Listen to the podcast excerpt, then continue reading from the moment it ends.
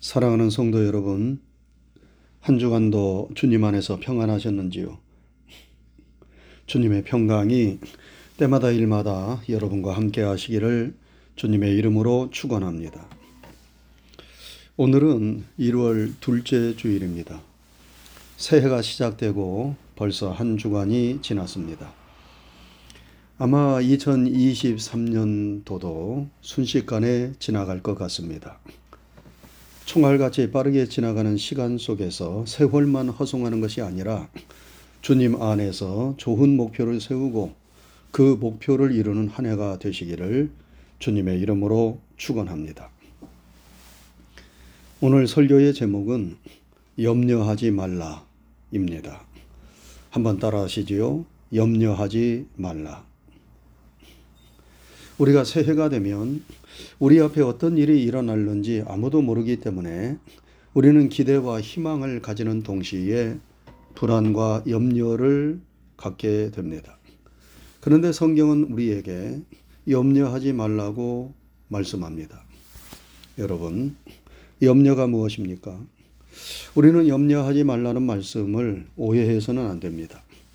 염려하지 말라고 해서 미래에 대한 계획이나 사려 깊은 생각을 하지 않고 게으르고 나태하게 나 몰라라 하는 식으로 살라는 말이 결코 아닙니다.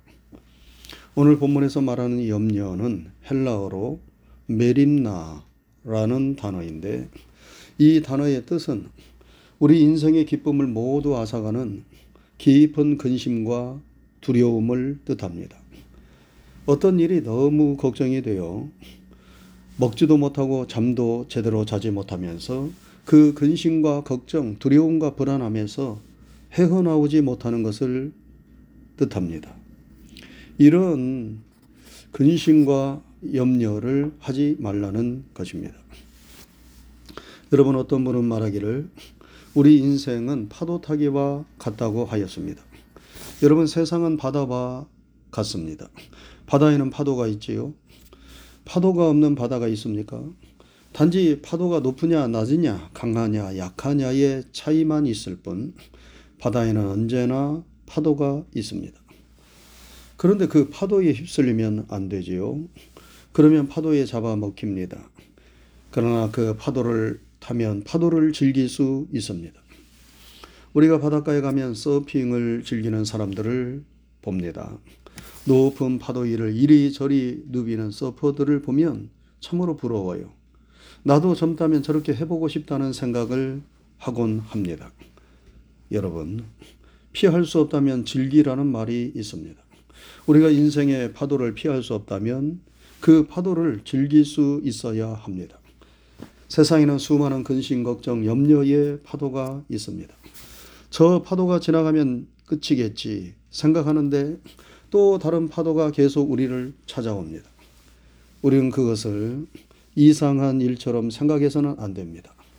그것이 바로 파도 치는 세상을 살아가는 우리 인생의 길입니다. 여러분들에게는 지금 어떤 인생의 파도가 있습니까?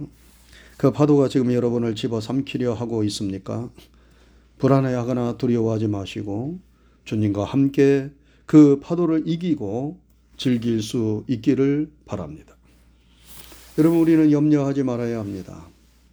왜 염려하지 말아야 합니까? 그것은 먼저 우리가 염려한다고 우리의 문제가 해결되는 것이 아니기 때문입니다. 우리가 염려함으로 우리의 문제가 해결된다면 얼마나 좋겠습니까? 그러나 염려, 그러면 염려만 하고 있으면 되는 것 아니겠어요? 그러나 염려한다고 우리의 문제가 해결되는 것이 아닙니다. 염려한다고 되는 일이 안 되고 안 되는 일이 되는 것이 아닙니다. 그래서 예수님은 너희 중에 누가 염려함으로 그 키를 한 자나 더 할 수 있느냐라고 반문하셨습니다. 우리가 염려함으로 우리의 키가 쑥쑥 자랄 수 있다면 키 작은 사람은 걱정할 필요가 없을 것입니다. 염려만 하면 되는 것 아니겠어요? 그러나 염려한다고 작은 키가 하루아침에 크게 자라는 것이 아닙니다. 오히려 염려하면 키가 자라고 싶어도 스트레스를 받아서 더 자라지 못합니다. 여러분, 우리가 염려해서는 안 되는 두 가지 일이 있습니다. 하나는 이미 지나간 과거의 일입니다. 사람들은 지나간 일들에 대하여 후회가 많아요. 그때 그랬어야 하는데, 그때 그 일을 하지 말았어야 하는데, 그때 그 기회를 붙잡았어야 하는데, 등등 후회가 많습니다. 그러나 이미 지나간 일에 대하여 후회를 한들 무슨 소용이 있겠습니까? 여러분 이미 기차는 떠나갔습니다. 그러므로 이미 지나간 일에 대하여 자꾸 생각하고 미련을 갖고 후회를 하는 것은 다 어리석고 부질없는 일입니다. 또 한 가지 우리가 염려하지 말아야 할 일은 미래의 일입니다. 여러분 미래는 아직 오지 않았습니다. 그리고 어떤 일이 일어날는지 우리는 알 수가 없습니다. 그런데 사람들은 미래에 올지도 오지 않을지도 모르는 일들을 가지고 미리 걱정하고 염려합니다. 어떤 사람이 조사를 해 보았어요. 사람들이 염려하는 일들을 나열해 조사해 보니까 대부분이 앞으로 어떻게 될는지 알 수 없는 일들에 대하여 미리 염려를 하고 있더라는 것입니다. 실제로 일어나지도 않을 일인데 미리부터 사서 걱정을 합니다. 여러분, 미래는 우리의 손에 달려 있는 것이 아니고 하나님의 손에 달려 있는데 왜 우리가 미리 걱정을 합니까? 그래서 예수님은 너무 안타까우셔서 말씀하셨습니다. 내일 일은 내일 염려할 것이요. 한날의 겨누은 그 날의 조간이라. 내일 일은 우리의 소관이 아닙니다. 우리에게 내일이 있을지 없을지 우리는 모릅니다. 우리 가운데 5분 뒤에 무슨 일이 일어날는지 아는 사람이 있습니까? 우리의 내일, 우리의 미래는 오직 하나님만이 아십니다. 그래서 성경에 너희는 내일 일을 자랑하지 말라. 하루 동안에 무슨 일을 만날는지 너희가 알 수 없음이니라 말씀했습니다. 또한 우리가 염려하지 말아야 하는 이유는 염려는 무익한 것이기 때문입니다. 여러분 염려는 우리에게 아무런 유익이 없습니다. 염려는 염려로 끝나지 않습니다. 반드시 우리에게 손해를 끼칩니다. 먼저 건강에 손해를 줍니다. 염려가 깊어지면 반드시 육신의 질병이 뒤따릅니다. 염려 때문에 식욕을 잃어버리고 잠을 제대로 자지 못하는데 건강에 좋을 리가 없는 것입니다. 염려하면 음식을 먹어도 소화를 제대로 시키지 못합니다. 온갖 위장병과 속병이 생깁니다. 염려는 우리 몸의 암세포를 활성화시킵니다. 질병을 물리치는 백혈구를 죽입니다. 그래서 성경에 마음의 즐거움은 양약이라도 심령의 근심은 뼈를 마르게 하느니라 이렇게 말씀했습니다. 여러분 염려는 육신의 병만 가져오는 것이 아닙니다. 정신적으로도 손해를 끼칩니다. 우리가 근심 걱정을 많이 하게 되면 소심하게 됩니다. 두려움이 늘어납니다. 창의력이 떨어집니다. 그래서 점점 소극적이 되고 사회에서 뒤처지게 됩니다. 늘 우울하고 근심 걱정으로 가득 차 있으면 몸도 병들고 정신도 병들어서 사람이 멍청하게 됩니다. 넋이 나간 사람처럼 됩니다. 오늘 이 시간에도 우리가 함께 예배를 드리지만 근심 걱정으로 가득 차 있는 사람은 말씀이 들어오지 않고 잡생각만 나고 넉나간 사람처럼 앉아 있는 것입니다. 또한 염려는 우리의 영혼까지 병들게 합니다. 여러분 염려는 우리에게서 믿음을 빼앗아 갑니다. 믿음이 자라지 않게 방해합니다. 예수님께서는 씨 뿌리는 자의 비유를 말씀하셨습니다. 거기에 보면 가시덤불에 떨어진 씨앗이 나오지요. 그곳에 씨앗이 떨어지면 잘 자라다가도 가시덤불의 기운에 막혀 더 이상 자라지를 못합니다. 씨앗, 즉 하나님의 말씀이 제대로 자라지 못하도록 가로막는 가시덤불이 무엇입니까? 예수님은 말씀하셨어요. 세상의 염려, 재리의 유혹이 그 씨앗을 자라지 못하도록 가로막는 가시덤불이다. 여러분 세상 염려가 많으면 우리의 믿음, 영적인 생명이 제대로 자라지 못함을 예수님께서 말씀하신 것 아닙니까? 염려와 믿음은 반비례 합니다. 염려가 커지면 믿음은 떨어집니다. 반대로 믿음이 올라가면 염려가 떨어집니다. 염려는 우리에게서 믿음을 빼앗아 갑니다. 그래서 우리의 영혼을 메마르게 하고 피곤하게 합니다. 염려가 주는 유익이 없습니다. 염려는 우리의 육체, 우리의 마음, 우리의 영혼을 병들게 합니다. 그러므로 염려가 찾아올 때마다 염려에 사로잡히지 말고 그 염려를 우리는 믿음으로 물리쳐야 하겠습니다. 그러면 우리가 어떻게 염려를 물리칠 수 있습니까? 먼저 현재 우리의 해야 할 일에 우리가 충실해야 합니다.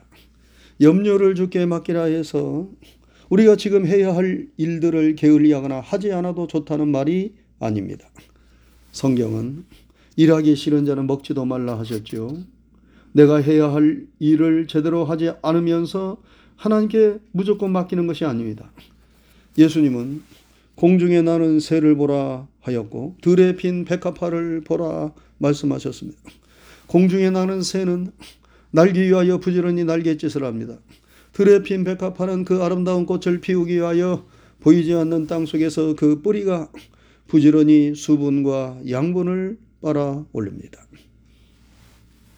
제가 얼마 전 방송에서 서울대 도곡과 교수를 은퇴하고 시골에서 정원을 가꾸며 사는 한 여자 노교수를 보았습니다. 그분은 독일에서 괴테를 연구한 괴테 전문가이십니다. 그런데 괴테가 쓴 글에서 부모가 자녀에게 반드시 가르쳐 주어야만 하는 두 가지를 말했다고 합니다. 부모로서 자녀에게 반드시 가르쳐 주어야만 하는 두 가지. 그것이 무엇입니까? 첫째는 날개이고 둘째는 뿌리라고 괴테가 말했다고 합니다. 날개와 뿌리. 날개는 하늘을 향해 나는 꿈과 희망을 가리킵니다. 자녀들이 그런 꿈과 희망을 가지며 세상을 살아가도록 부모가 가르쳐야 한다는 것입니다. 둘째는 뿌리입니다. 뿌리는 현실에 충실한 것을 의미합니다. 뿌리가 약하면 나무가 잘 자랄 수 없습니다. 비바람을 잘 견뎌내기 어렵습니다. 나무는 그 뿌리가 튼튼하게 잘 내려야 합니다. 그래야 잘 자랄 수 있어요. 뿌리가 강하다는 것은 그 기본이 튼튼한 것을 의미합니다. 뿌리를 잘 내리는 사람은 미래의 꿈만을 갖는 것이 아니라 현실에 내가 지금 해야 할 일들을 성실하게 꾸준하게 잘 하는 사람입니다. 그런 사람이 현실의 뿌리를 잘 내리는 사람입니다. 부모는 자녀들에게 이 뿌리가 중요함을 가르쳐야 한다는 것입니다. 날개와 뿌리. 이 두 가지는 괴테의 말이지만 성경의 가르침이기도 합니다. 그래서 성경은 여러분과 저에게 늘 희망을 말하는 것 아니겠어요? 그리고 늘 현실에 충실해야 한다고 가르치는 것 아닙니까? 여러분, 사람들이 왜 지나치게 걱정하고 염려합니까? 미래의 희망을 잃어버리고 지금 해야 할 일들을 제대로 하지 않기 때문에 근심하고 걱정하고 염려하는 것입니다. 우리는 오늘 해야 할 일들을 뒤로 미루어서는 안 됩니다. 보라, 지금이 중요합니다. 시작은 미미에도 발을 떼고 시작하는 일이 중요합니다. 우리 교회 카렌다 1월 말씀에 내 시작은 미약하였으나 내 나중은 창대하리라 하는 욥기서의 말씀이 적혀 있습니다. 시작은 미약할 수 있으나 첫 걸음을 떼는 것이 중요합니다. 그리고 그 일을 꾸준히 하다 보면 그 마지막은 창대하게 되는 것입니다. 여러분, 지금 내가 시작해야 하는 일이 무엇입니까? 이 한 해를 잘 보내기 위하여 육적으로 영적으로 첫 걸음을 내디뎌야만 하는 일이 무엇입니까? 염려와 걱정만 하는 것이 아니라 말만 하면서 시간을 허비하지 말고 작은 일이라 할지라도 그 일을 시작하고 그 첫걸음을 떼시기 바랍니다. 그러면 점점 불안과 염려는 사라지고 평안이 임하고 자신감이 주어질 것입니다. 다음으로 우리가 염려를 물리치려며 하나님의 주권을 믿는 강한 믿음을 가져야 합니다. 여러분, 살아계신 주님께서 여러분과 저희의 삶을 주관하시고 인도하십니다. 욥은 나의 가는 길을 오직 그가 하시나니 그가 나를 단련하신 후에는 내가 정금같이 나오리라 말하였습니다. 여러분 우리의 가는 길을 누가 하십니까? 누가 인도하십니까? 하나님이 하시고 하나님이 인도하십니다. 누가 공중 나는 새를 먹이고 누가 들에 핀 백합화를 입히십니까? 하나님이 먹이시고 하나님이 입히십니다. 여러분과 저희의 삶은 하나님의 주권에 달려 있는 것입니다. 우리의 생사 화복이 전적으로 하나님의 손에 달려 있는 것입니다. 하나님의 뜻이 아니면 하찮은 참새 한 마리도 결코 땅에 떨어지지 않습니다.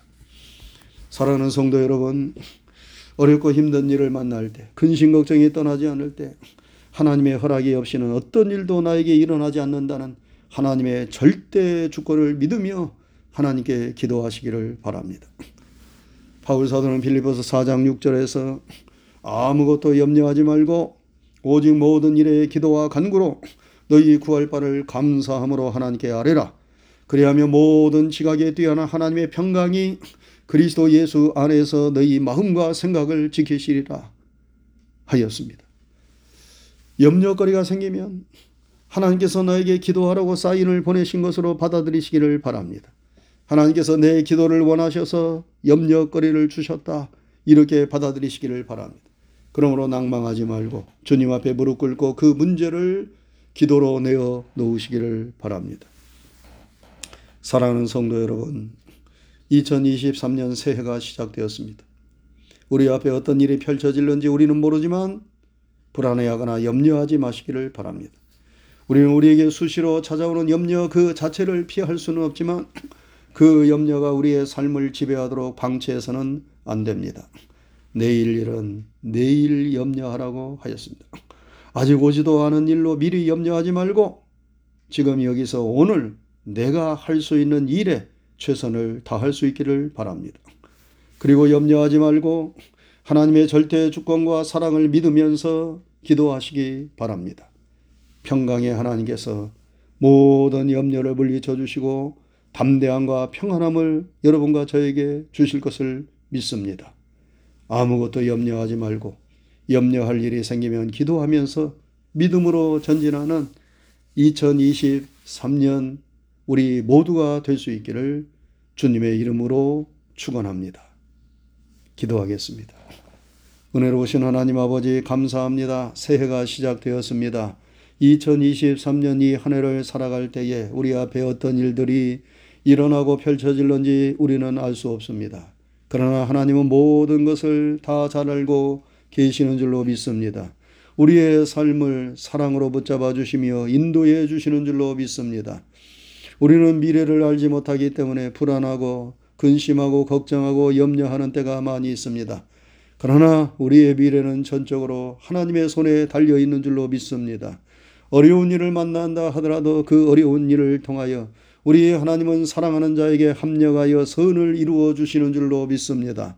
그러므로 어려운 일을 만날 때에 좌절하거나 낭망하거나 근심하거나 걱정하거나 염려하지 않도록 도와주옵시고 하나님 앞에 무릎을 꿇고 기도하며 우리의 사정과 형편을 사랑과 능력의 하나님께 아뢰고 아버지 하나님의 인도하심과 도우심을 받아서 모든 염려를 물리치고 승리하는 이 2023년 한 해가 되게 하여 주시옵소서. 그리하여 염려 대신에 기쁨으로 그리고 불안함 대신에 감사함으로 충만한 이 한 해가 되고 주님께 영광을 돌릴 수 있도록 인도해 주시옵소서. 감사를 드리오며 예수님 귀하신 이름 받들어 감사하고 기도드리옵나이다. 아멘.